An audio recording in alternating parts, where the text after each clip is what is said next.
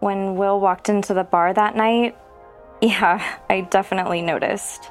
Well, I got to my friend's party, and uh, at the bar, there was this girl that was checking me out. She was really cute. So my girlfriend waved him over.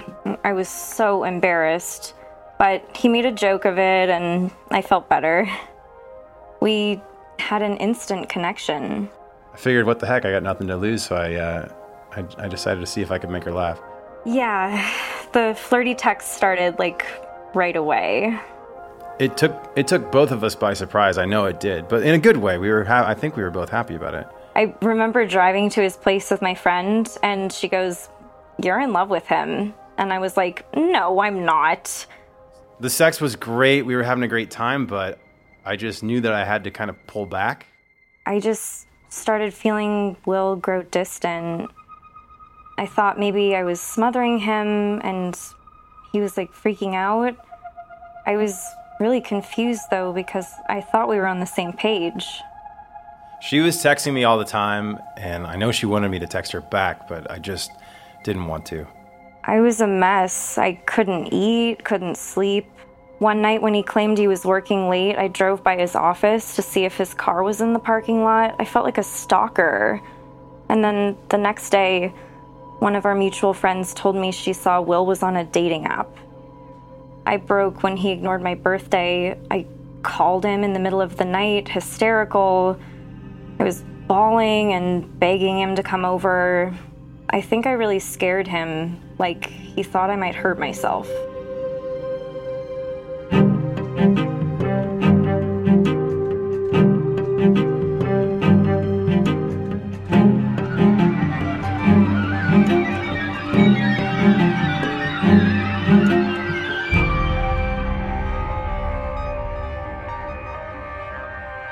That was Will and Abby. We've changed their real names and voices to protect their privacy. Their relationship sounds pretty typical so far, right? Come on, we've all been there. A deep crush or the start of a new relationship, and all the cliches hit you at once. You blush, your heart races, your stomach's in knots. Soon, the majority of your waking thoughts are about this person. But what if there is no us? What happens when it's one sided? What happens when you feel this way about a complete stranger? And what happens when you just can't stop? I'm Allison Becker, and this is Obsession, a podcast co produced by Focus Features and LA Times Studios and funded by Focus Features in support of the film Greta. In this suspense thriller, Chloe Grace Moretz is a young woman who befriends a widow played by Isabelle Huppert, whose maternal charms, however, soon turn sinister and all consuming. In this podcast, we'll be exploring obsessive love, learn what triggers it in our brains, and delve into what life experiences we've had that make us more susceptible. I was surprised to find out there's actually a word for this state of mind limerence. Limerence is not a scientific term, and your therapist won't find it classified as a mental disorder. Others simply see it as unrequited love. How does limerence affect us? For some, it sparks explosive creativity for others, a deep depression. And in the most extreme cases, stalking, violence, even murder. We're all vulnerable, capable of having these feelings, and of being overtaken by them. I felt very righteous. I felt like this should be happening, and I couldn't stop thinking about him and how we had to be together. And I felt I knew what was the best for both of us that experience of mutual love just wasn't happening. It wasn't turning into a real relationship. I became sad and frustrated, and I just couldn't really move forward. I got obsessed, and I, I, wanted the feelings I was having to end, and it felt like the only way I could make them end was to get this person to love me. So I both knew a little bit what was going on, but didn't really want to listen to that wiser space in myself. I wanted to win. I wanted to win this person. I wanted to get what I wanted. That's Lisa Phillips, author of the book Unrequited Women and Romantic Obsession, with a bit of her personal story. She was 30 and in grad school when she fell for another student. Problem was, he had a serious girlfriend, but he flirted with her and repeatedly told her he was breaking up with the other woman. I think at this point, Lisa still had a sense of hope. However, This is not the case for Will and Abby. Like, she kept calling me and she was crying. It was really uncomfortable. And she was begging me to come over. I knew if I went over there, what was going to happen, but um, I went anyways. He kept saying he was sorry and that he cared for me. He started kissing me, and then, yeah, we had sex. I knew what I was doing, and I knew I could win him back. She told me that she wanted to take it slow this time, which was kind of where I was at too. Uh, so I was in for that. We were full on again, but then we got comfortable. Like sweatpants and nights in. All of a sudden, it was like we were this old married couple. The excitement was gone, and I started to think that maybe I was never really in love with Will. I know it sounds cheesy, but I think I was just in love with the idea of falling in love. It became obvious to me that like Abby was the one for me. So I kind of I just doubled down and and that was it. We were together. About 6 months after we got back together, I told him I was sorry and broke it off. That's just not fair. Like it's honestly like terrible communication. Like how are you going to lead me down that path and then just leave and just throw me away? Author Lisa Phillips describes how she felt when she first met her crush. I met this man in a graduate school seminar called, you'll love this, Tragedy. it's about tragic plays. We connected, we clicked, you could feel that back then in the seminar. And at the time, we were both seeing other people. Sometime after the seminar had ended, um, this relationship ended. And then I run into this man at the bus stop. And all the things we had been feeling back in seminar just zoomed right into me. Um, and keep in mind, I had just been dumped. You know, I was working on my graduate school thesis, and just knowing that I would get to see this person, hang out in the evenings or whatever, spurred me on. Like, okay, I can I can focus. I can put in a good day of work if I can go out with this man later and tell him about it. Um, and and so he was my little reward. I think that along with this tremendous sense of possibility uh, that I was feeling and the prospect of a relationship with this person, there was a very bodily feeling. I think people want to assume this is all about sexual desire, that you're just so horny you can't stop chasing someone. and I would say that absolutely feeling sexual desire was a huge part of this. I was very turned on. I felt turned on a lot of the time, but I also felt very alive and I also felt like it's like feeling vivid in yourself. Lisa's clearly got a healthy crush on this guy and feels an intense emotional connection to him. And then, surprise, he kissed her. The kiss historically is this turning point, right? This is the point at which the promise of love becomes the realization of love. Unrequited love becomes mutual love. But um, it doesn't always happen that way, and it did not happen that way with us. And he just said, Look, I've got to leave. And I just remember feeling like everything changed that whole feeling of, of fullness and being more. It was like it just started draining away into this panic. His rejection and their drawn out back and forth fueled Lisa's infatuation, turning it into a full blown obsession. This was her tipping point, and her out of control behavior? It escalated. I became so frustrated that I woke up very early in the morning, you know, feeling very confused and upset and depressed. And my release from that feeling of being so depressed and disappointed was to go to his apartment building. He lived just a few blocks away from me, um, and basically find someone to let me in the security door and go up and bang on his door uh, for a very long time until he opened it and he opened it bearing a baseball bat and telling me he was going to call 911. I looked at him and I said, This is me. You don't have to call 911 on me. And I was trying to harken him back to all that he knew about me, you know, the time that he had known me, the, the smart, confident person he knew when we first were spending time together. And he let me in. Um, and we ended up spending the day together, and it was a very strange day. We went for a long walk together. Um, and at the end of the day, we ended up back at my apartment messing around. And then he left to go see his girlfriend, um, who lived in another city. So he left to go home, and he was going to take the train the next day. Um, and this really sent me into a very dark place. Is this dark place that Lisa refers to the concept of limerence? Psychologist Dorothy Tennov actually made up the word in the late 1970s while studying the beginning stages of romantic love. She interviewed hundreds of people and wrote a book, Love and Limerence. Her research led her to believe that this strange, powerful sensation, universally felt, was deserving of its own name. There could be no scale. This was an all or nothing deal. Limerence, by definition, is beyond our control, said Tennov. Critics argued her work wasn't rooted in real science. Now, 40 years later, her definition seems broader and grayer, and some experts are pushing to revise it. I'm Al Wakin. I'm a psychology professor at Sacred Heart University, and a very long time ago, I taught part time at the University of Bridgeport when Dorothy Tennov was a professor there. Her definition was that limerence is more similar to that intense, strong feeling that people develop for each other in the first several months of a romantic relationship.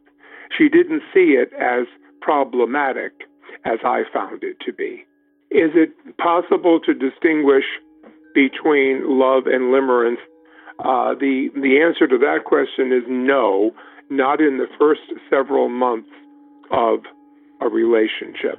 In limerence, the need for the other person becomes increasingly more intense.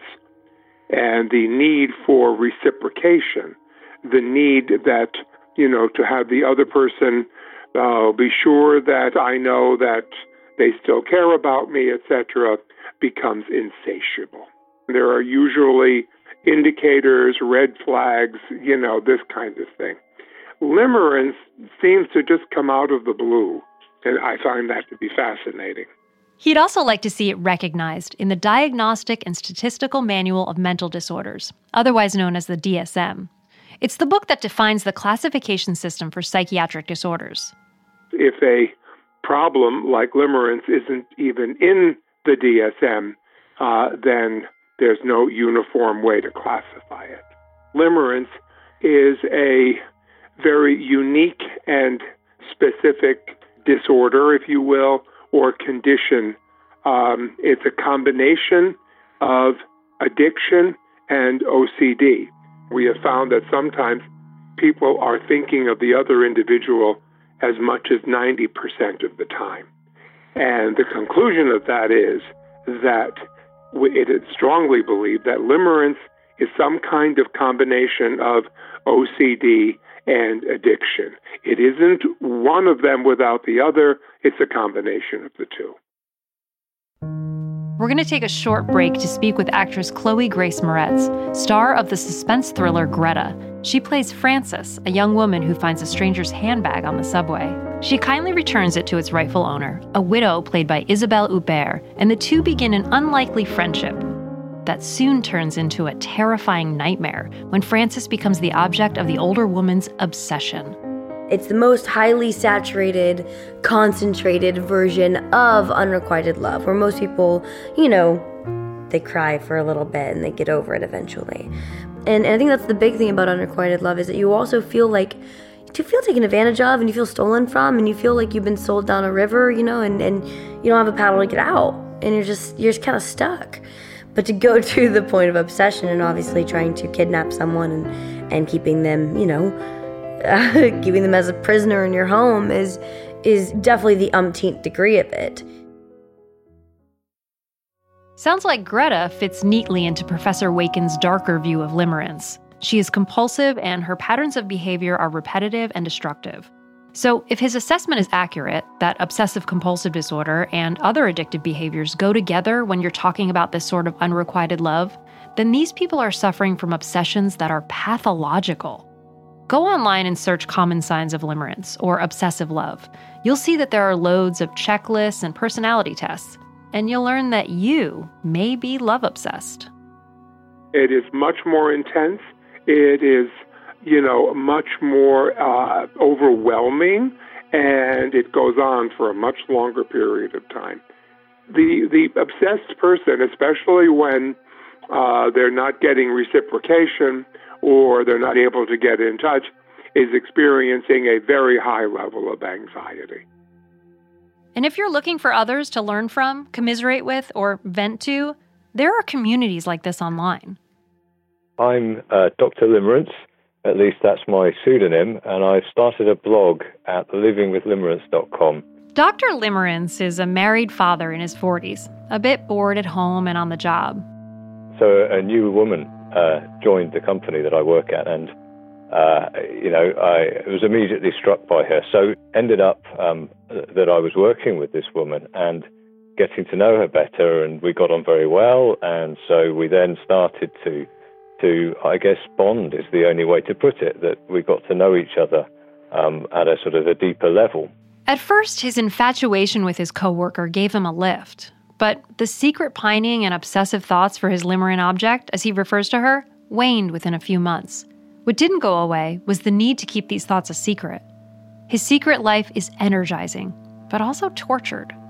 I never declared these feelings to my limerent object, as we call them. But, so I never, I never declared it openly. It was an internal, um, emotional battle, I suppose, that I was fighting. Why I started the blog was because I was having this experience and trying to make sense of it, essentially and in a way it was a kind of an exorcism as well that I was trying to get the feelings out and, and onto the page rather than holding it all in to myself. There is a fair amount of jargon on the website, uh, you know, from from this kind of community. So we talk about a lot about LO, which is the limerent object, um, and SO as the significant other. Um, and L, LE is another one, so that can either be a limerent experience or the limerent episode. And this is a kind of a shorthand that you become more and more familiar with uh, the more that you read around this, this kind of uh, area.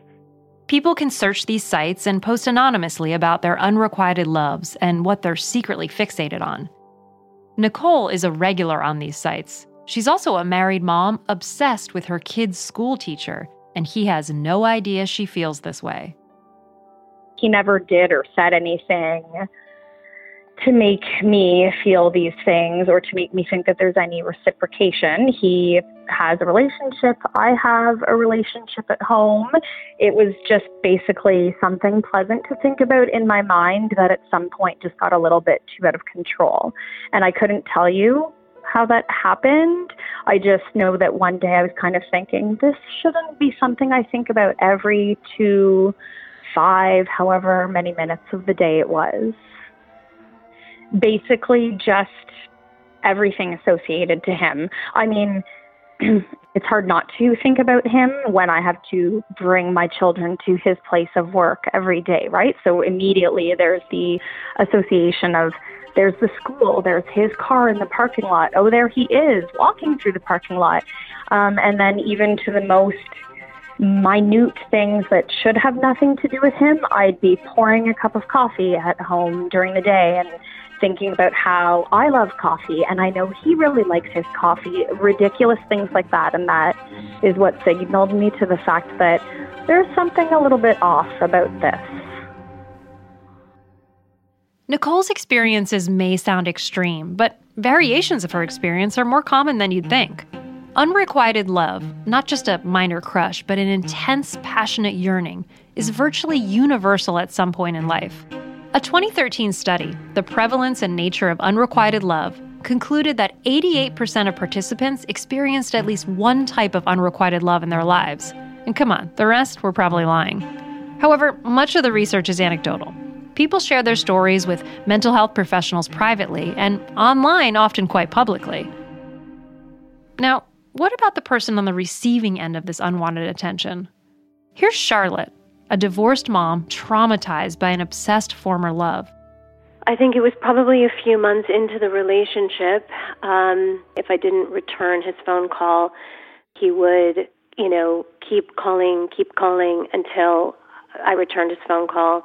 It seemed as though, like, he wouldn't trust where I was, even though I would say I'm with friends having dinner. I would have to take a picture of my friends at dinner to send to him. And then it just rapidly um, got worse. I was afraid that he would show up unannounced and uninvited. I was renting a house at the time, and he broke into my house. And when I came home from the evening, I saw my underwear with the crotch cut out all over my bedroom floor. It took a very long time to finally extricate myself from him. Um, I actually left the uh, the rental that I had, the house, and moved into a secure condo building because I was trying to get a restraining order at the time. And the lawyer had said, sometimes in cases like this, it's really difficult unless you come in to the judge with a broken arm or a black eye or text saying, I'm going to kill you and hurt your children. This really caught me off guard, like completely out of left field. And I was completely, completely afraid. What happened to Charlotte is not the norm, says Professor Wakin. Also, duh, that's not the norm. Most people suffering from limerence are not stalkers. And all stalkers are not people who are suffering from limerence. But they do go hand in hand. Obviously, if you're addicted to another person and you're obsessed with the other person, trying to follow the other person and keep tabs of their movements and comings and goings is almost a natural thing to do. Stalking and other manifestations of obsessive behavior are often done in secret. Dr. Limerence, and trust us, that's not his real name, protects himself and his regular life with the cloak of anonymity. On the flip side, Charlotte conceals her true identity because she's still fearful of her ex. And what about Abby and Will? The ups and downs of their relationship are familiar sounding. But when they broke up the second time, the anger and hurt that Will felt pushed him to do things he never thought himself capable of. On the next episode of Obsession, I saw Will lurking on the sidewalk. He was staring at me through the restaurant window, and I freaked out. And so did the guy I was on the date with. She took out a restraining order on me, which I felt was being pretty dramatic. I just I don't know. I didn't I didn't believe her. So I went over to her apartment, let myself in, and waited for her to come home.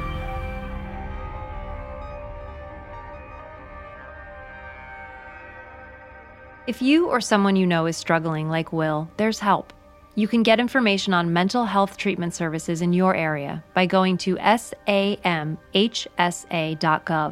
or calling 1 800 662 HELP to speak to someone. Free, confidential 24 7, 365 days a year. You're not alone. This podcast was created on behalf of Focus Features by LA Times Studios and does not reflect the views of the Los Angeles Times, nor does it involve the editorial or reporting staffs of the Los Angeles Times.